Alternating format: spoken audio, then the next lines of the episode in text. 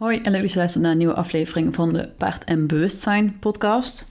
Ja, ehm, ik heb besloten om de naam te veranderen van de podcast. Dus van Paard en Geluk naar Paard en Bewustzijn. Want ik vond geluk eigenlijk niet echt passen bij wat ik met deze podcast wil delen en wil bereiken. En ik heb ondertussen een Instagram-account Paard Bewustzijn gemaakt. En toen dacht ik, ja, dat is eigenlijk een betere naam ook voor de podcast. Dus ik ga waarschijnlijk ook voortaan dat account gebruiken voor de podcast. Ehm, maar dat zal ik op Instagram ook allemaal even delen. Maar dan weten jullie dus dat deze podcast voor een paard en bewustzijn heet. Omdat ik dat gewoon beter vind passen bij wat ik met deze podcast wil doen. Ehm, vandaag een beetje een wat andere podcast. Ik heb al heel lang niet meer geüpload. Maar uh, ik had nu toch iets waar ik over wilde praten. En dat is namelijk een artikel wat de laatste dagen op uh, internet rondgaat. Op Facebook en op Bokt. En dat is iets waar ik wel mening over heb. En um, ik heb erover getwijfeld om er een blog over te schrijven. Maar ik vond het niet echt op paard optimaal passen. En verder heb ik nu niet meer echt een blog. En van Instagram post was het uh, eigenlijk te kort. Dus ik dacht, ik heb gewoon een podcast staan. Maak er geen podcast over. Um, het artikel waar het om gaat is um, het artikel met de titel De natuur is beter bias. Waarom natuurlijk paardenhouden onzinnig is. En daar heb ik een mening over. Dus ik, ga, uh, ik heb het eigenlijk niet heel goed voorbereid. Nou ja, ik heb geen hele tekst uitgeschreven, want dat vond ik niet zo passen in dit geval. Ik heb wel even de belangrijke uh, dingen die ik uit het artikel wil highlighten, heb ik wel even uh, voor me. Maar ik ga het in principe gewoon uit mijn hoofd doen. Ik wil het dus gewoon specifiek gaan hebben over de natuurlijk is beter bias. Dus het idee dat alles waar natuurlijk voor staat beter is. Nou ja, sowieso dit artikel begint met een hele uitleg over dat, uh, nou ja, wat is nou eigenlijk natuurlijk en in dat eigenlijk natuurlijk alles is wat niet onmogelijk is. Dus daar werd ons voorbeeld gegeven. Een paard wat um, sneller dan het licht rent. Dat is onnatuurlijk, want het is niet, niet mogelijk. Dus ja, dat vind ik sowieso dat op dit, in het artikel een beetje er heel erg gefocust wordt op het woord natuurlijk. En dat zal misschien voor iedereen anders zijn, maar voor mij staat natuurlijk staat voor meer dan per se alleen die letterlijke vertaling. En misschien is het natuurlijk ook niet het juiste woord, maar ik weet zo ook geen andere um, ook geen betere benaming, zeg maar. Um, want voor mij is natuurlijk is gewoon, bijvoorbeeld natuurlijk paardenhouden, is het paardenhouden volgens waarbij je rekening houdt met de natuurlijke basisbehoeften van het paard. Dus Friends Forward Freedom, dus dat ze gewoon uh, met, zo, met soortgenoten staan, dat ze genoeg ruwvoer krijgen en dat ze gewoon de hele dag kunnen bewegen. Dat is voor mij natuurlijk paardenhouden. De toon van dit artikel is heel erg, ja, maar natuurlijk is ook niet goed, want in de natuur worden paarden ook aangevallen, ze moeten vrezen voor hun leven, uh, roofdieren, um, hongersdood. Dat zijn natuurlijk allemaal dingen die in de natuur voorkomen. En dat, daar ben ik me absoluut bewust van. Um, want er wordt in dit artikel ook een beetje idee geschetst dat wij natuurlijk paardenmensen, en ik denk dat ik me wel zelf daar wel onder kan scharen, dat wij uh, de natuur romantiseren. En dat is bij mij absoluut niet zo, want ik weet dat de natuur ook uh, echt niet altijd makkelijk is. Ik weet dat paarden ook gewoon met een hongersdood stierven, dat ze in veel gebieden toen, ja, toen paarden echt nog veel leven, dat ze echt heel moeilijk aan eten konden komen. Uh, en ze hebben natuurlijk veel meer bedreiging. Weet je, we zijn nu met z'n allen bang voor de wolf. Uh, ja, in de natuur is die kans natuurlijk nog veel groter dat een paard uh, slachtoffer wordt van een roofdier. Dus ik wil wel eens duidelijk maken dat ik absoluut niet van mening ben dat, dat ik ben niet van, van mening dat een paard in de natuur een prettiger leven heeft per se. Maar zoals ik, hoe ik er wel in sta, is dat een paard over miljoenen jaren heen geëvolueerd is tot hoe het paard nu is. En dat is wel in het wild gebeurd. En het lichaam zoals we dat nu hebben, de spijsvertering, de bloedsomloop, het lymfesysteem, het hoefmechanisme, dat is allemaal gebaseerd op hoe paarden in het wild leven. En er zit een hoop uh, slechte dingen aan, of nou ja, minder prettige dingen aan uh, het leven in het wild voor een paard. Maar dat is wel waar ze voor gemaakt zijn. En op een gegeven moment zijn wij ze uh, gaan houden, gaan domesticeren. En in veel gevallen wijken we vandaag de dag wel gewoon heel erg af van hoe een paard in het wild zou leven en waar ze dus voor gemaakt zijn. En dat resulteert ook gewoon in een hoop problemen. Um, en daar wordt, ik vind dat daar in dit artikel heel erg aan voorbij wordt gegaan. Voor mij is natuurlijk is niet per se um, de leefomgeving van een paard in het wild nabootsen. Uh, ik, ik ga geen wolf bij mijn, uh, bij een paard tot Paddock Paradise gooien. Maar het is wel rekening houden met de biologische, natuurlijke, hoe je het ook wil noemen, basisbehoeften van een paard, waar een paard voor gemaakt is. En die, gewoon, die een paard gewoon in een hele zijn nodig heeft. Dus sociaal contact, ehm, want dat hebben ze mentaal nodig. Het zijn kuddedieren, het zijn prooidieren. Die hebben die veiligheid nodig van, een, van andere paarden. En ze hebben ook gewoon sociaal contact nodig. Uh, groomen, dat zorgt voor hormonen, waardoor ze zich prettiger voelen. Um, dus ja, soortgenoten hebben ze gewoon nodig in, in de kern van hun zijn. Dan uh, nou de beweging.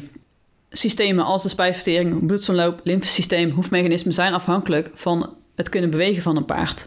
Dus als jij je paard die behoeft, als jij je paard niet die, die vrijheid geeft om te kunnen bewegen, dan gaat hij daar gewoon qua gezondheid gaat hij daar gewoon last van hebben.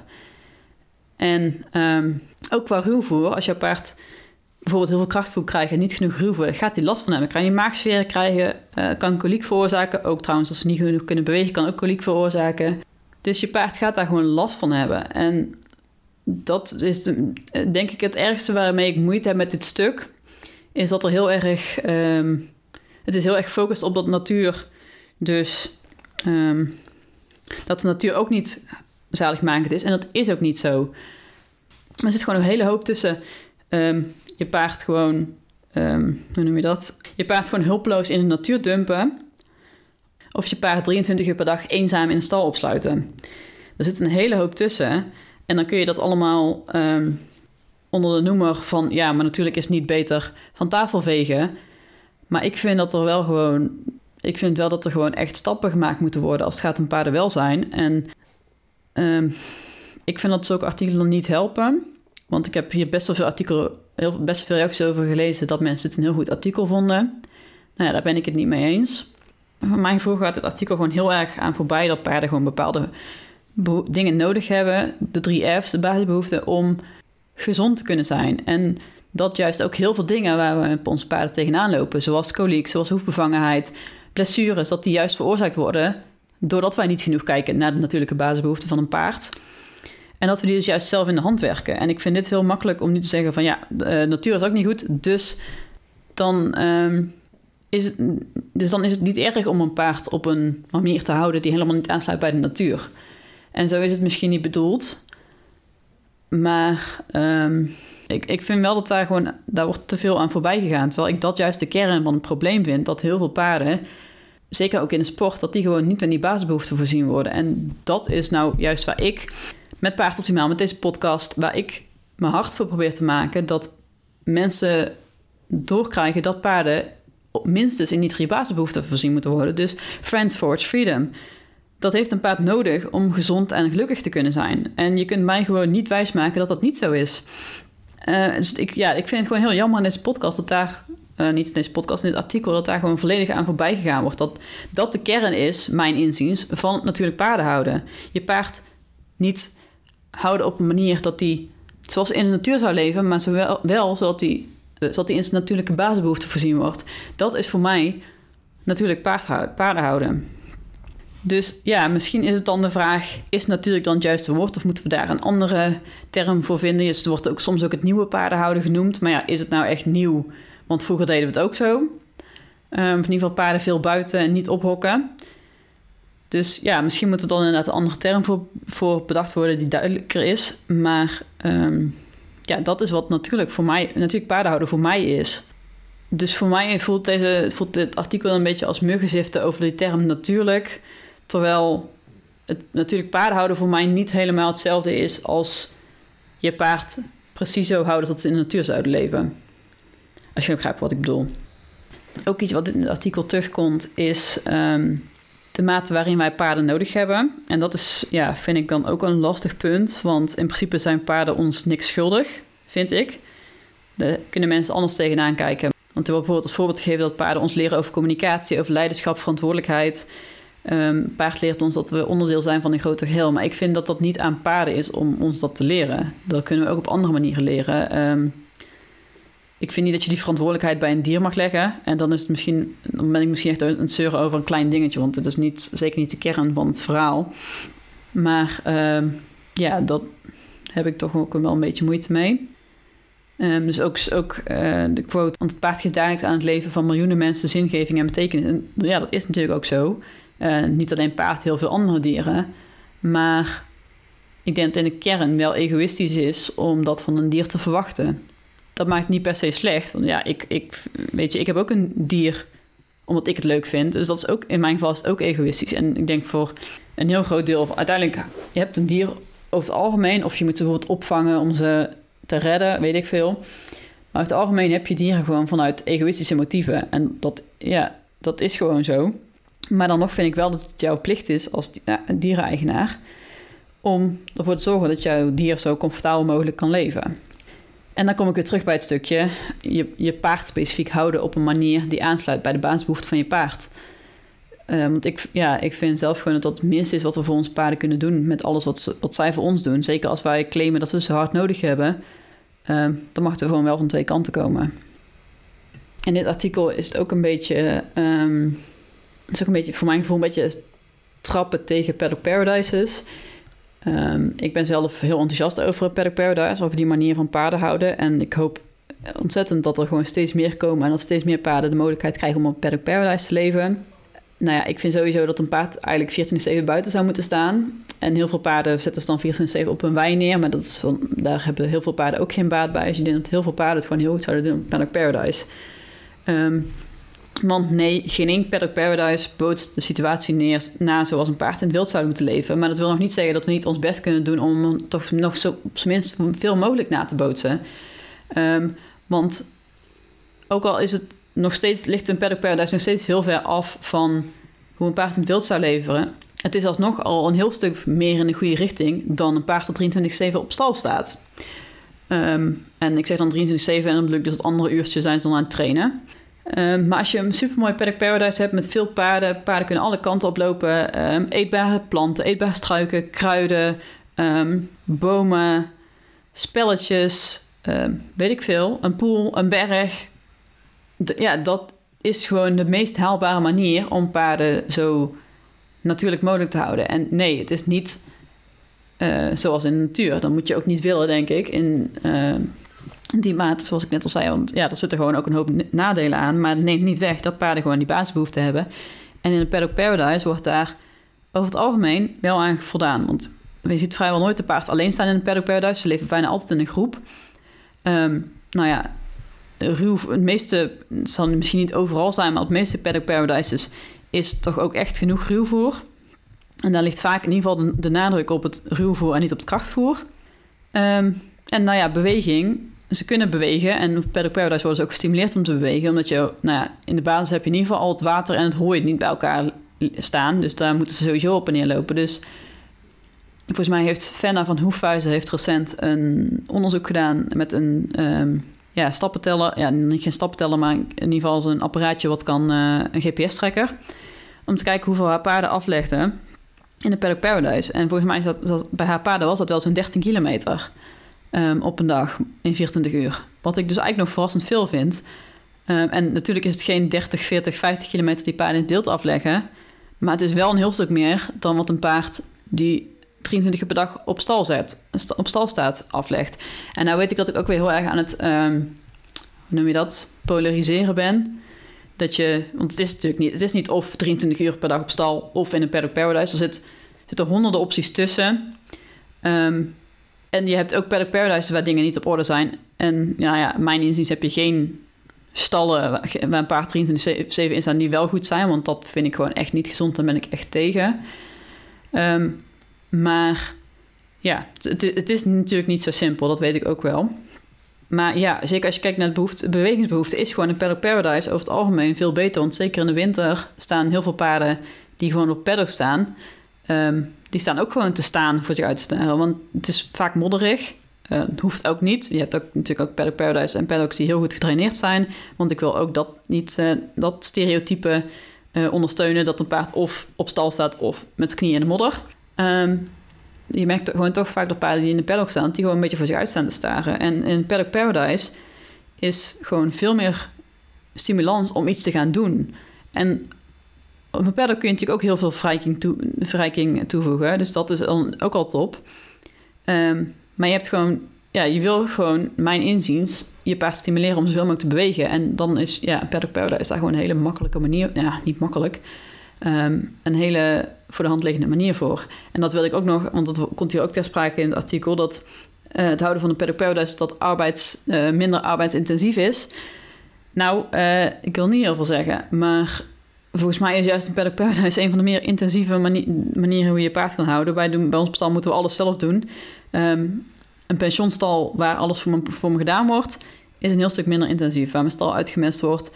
Ehm, nou, wij moeten eikels rapen, wij moeten alles zelf mesten. als er iets kapot is, moeten wij het zelf maken. Ehm, dat is natuurlijk ook een beetje afhankelijk van hoe je paard hoe je, ja, wat voor systeem je stal zelf is. Dus of het vol pension is of wat dan ook. Maar ik, ja, als ik denk bij een paddock paradise, denk ik absoluut niet aan minder arbeidsintensief. Nou, ook iets wat aangestipt wordt in het artikel is, um, dan quote ik weer even.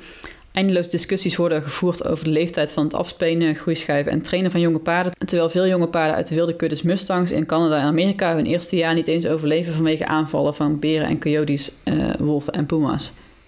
Maar dan, ja, ik, ik vind het dan weer. Ik vind het gewoon jammer, want dan. Dat dat. Dat die wilde Mustangs niet oud worden, worden, zoals ik al gezegd heb, dat is ook geen ideaal. In ieder geval voor mij niet. Maar paarden trainen die nou nog niet klaar voor zijn, ook niet. Het is allebei dierenleed.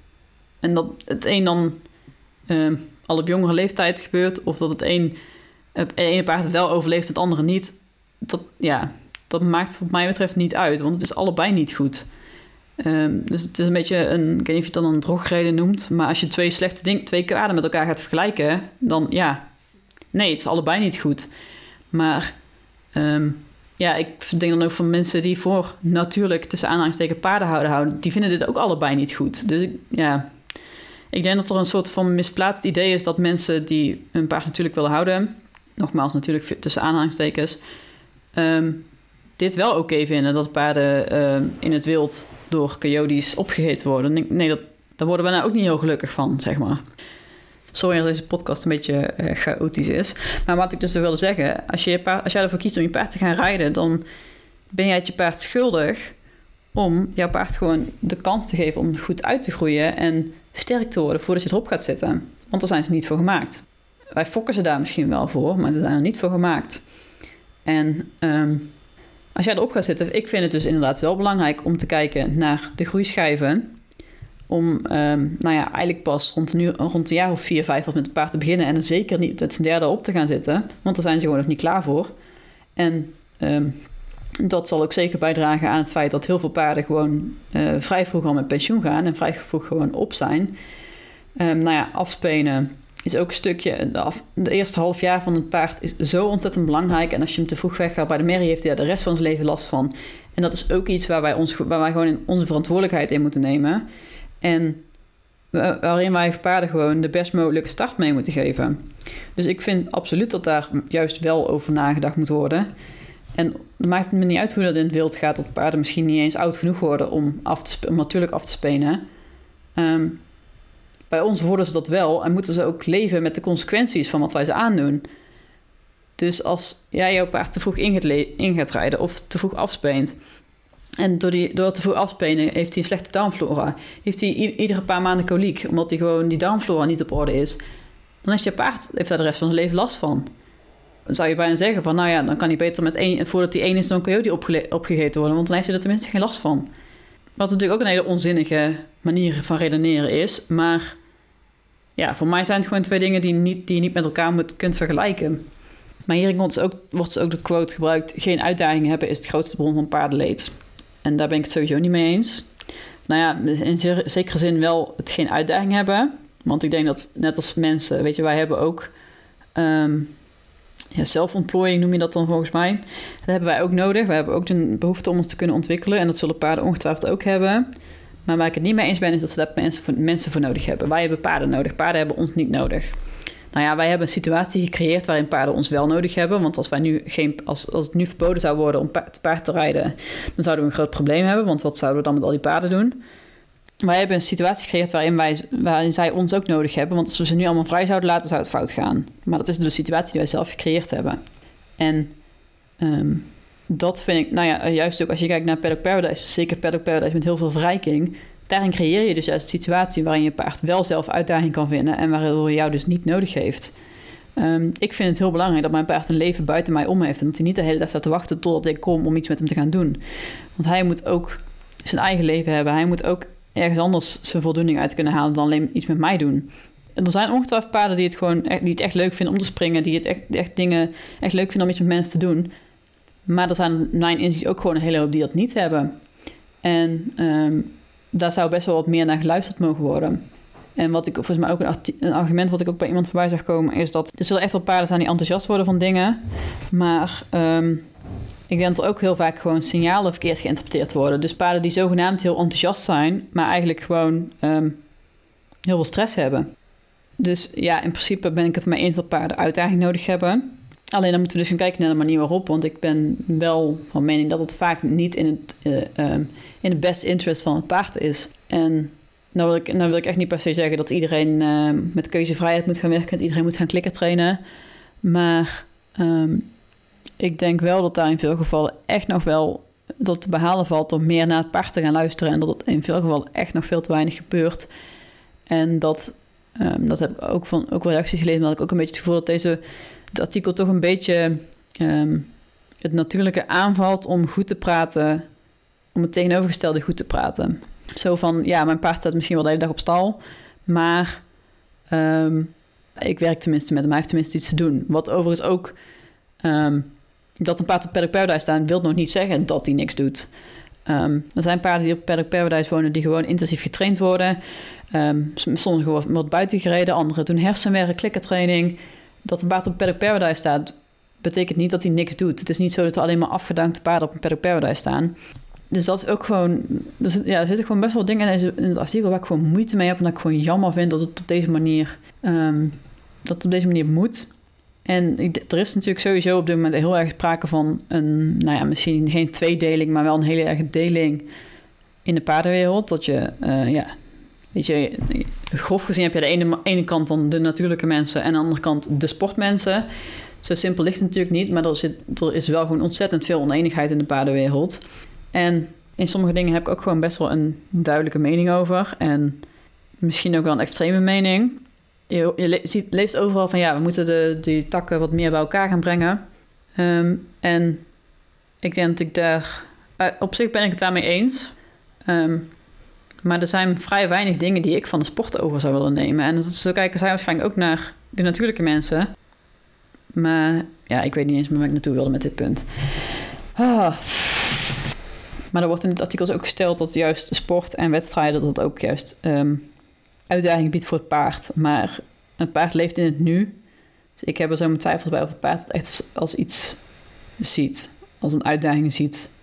Een paard werkt niet naar een wedstrijd toe. Ja, als ruiter werk je naar een wedstrijd toe, maar een paard snapt dat niet. En zoals ik al zei, ik, ik geloof echt dat er paarden zijn die het super vet vinden om cross te rijden of om een springparcours te doen of om een dressuurproef te rijden. Maar uh, ik denk gewoon dat er ook een hoop paarden zijn die, dat niet vinden. En dat er ook vooral een hele hoop paarden zijn die dat misschien wel leuk vinden, maar die tegelijkertijd ook op een manier gehouden worden die um, gewoon niet aansluit bij waar ze voor gemaakt zijn. En dat dat voor, voor onnodig leed zorgt.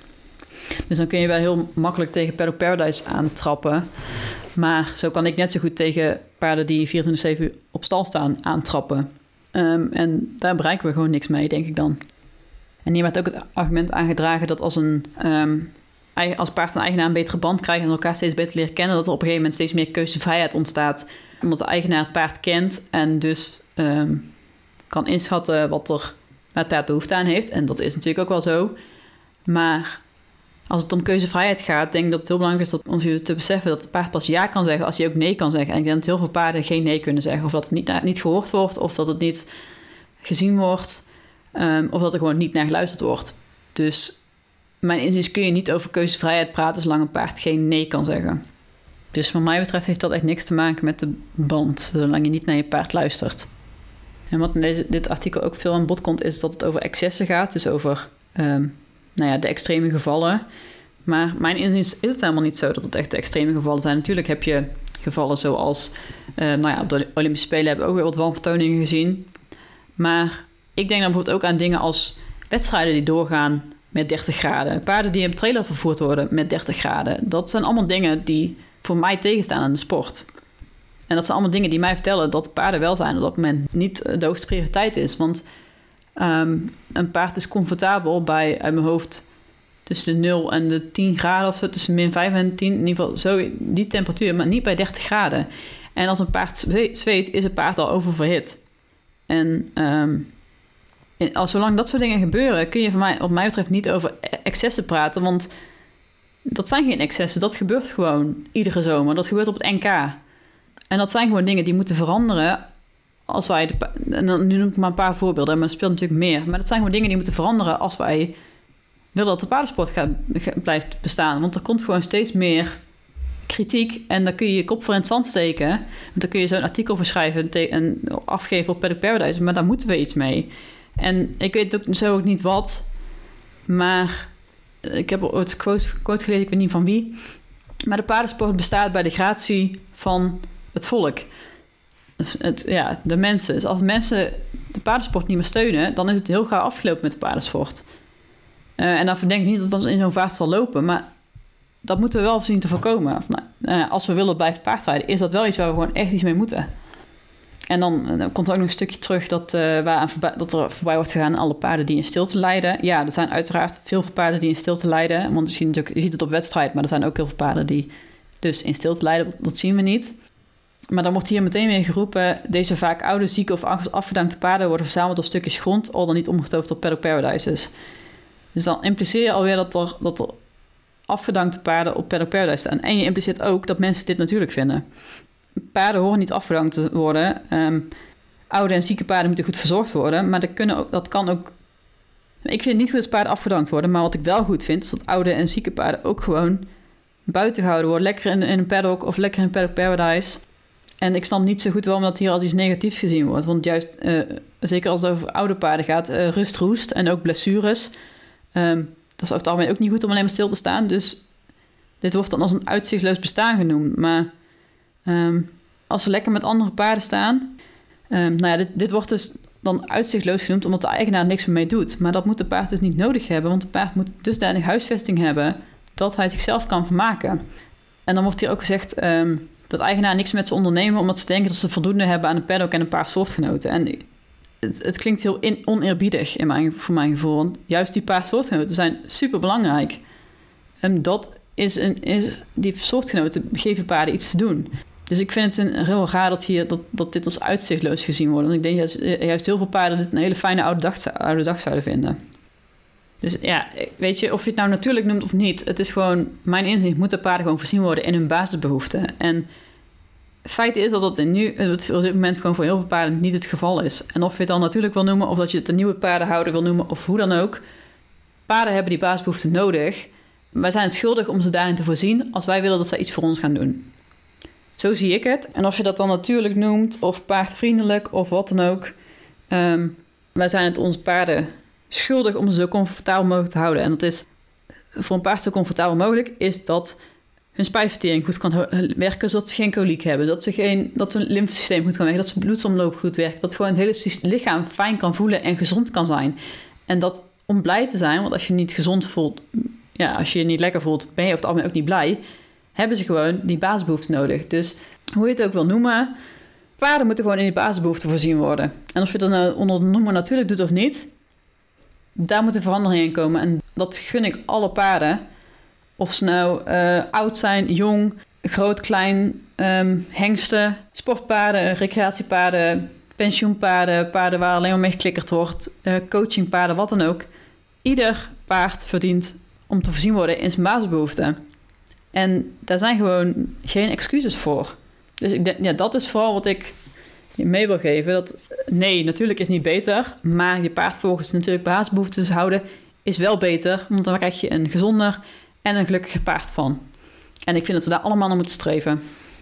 En nee, we moeten niet krampachtig aan die natuur vasthouden. Maar we moeten wel kijken naar hoe de paarden in de natuur leven. Omdat dat de basis is, daar is lichaam voor gemaakt dat is wat het lichaam nodig heeft, die beweging, dat ruwvoer, soortgenoten. Dat hebben ze paarden fysiek en mentaal nodig om gelukkig te zijn. En als wij ervoor kiezen om wedstrijden met ze te willen rijden, prima, maar voorzie ze daarin. Als je het paard leuk vindt om wedstrijd te rijden, helemaal top. Maar zorg wel dat hij in de basisbehoefte voorzien wordt. Je hebt gewoon geen excuus meer om je paard niet in die basisbehoefte te voorzien. En dan bedoel ik niet per se 24-7 buiten, want ik weet dat dat op heel veel plekken gewoon niet mogelijk is.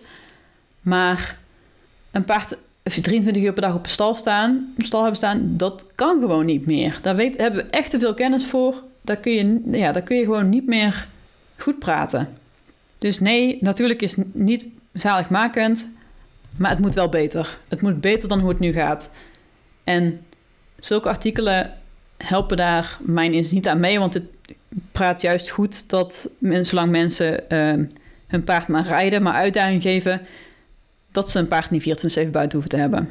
En dat hoeft, dat hoeft ook niet 24-7 buiten, maar een paard moet wel gewoon genoeg buiten komen. Een paard moet genoeg kunnen bewegen, sociaal contact hebben, ruwvoer hebben. Ik heb het nu al vaak genoeg gezegd. Dat is wat ik, over, wat ik hierover wilde zeggen. Nee, nee ik, blijf het steeds samenvatten, maar volgens mij is het nu wel duidelijk. Um, dus ja, ik hoop dat jullie deze podcast interessant vonden. Uh, het was een soort van rant van mij, anders dan anders, maar ik moest even kwijt. Uh, en mocht je dit juist wel leuk vinden, laat het ook vooral weten. Want ik heb een hele hoop meningen over dingen die in de paardenwereld gebeuren. Dus dat kan ik zeker vaker doen. En dan ga ik hem nu afsluiten. Dus uh, bedankt voor het luisteren en graag tot de volgende keer.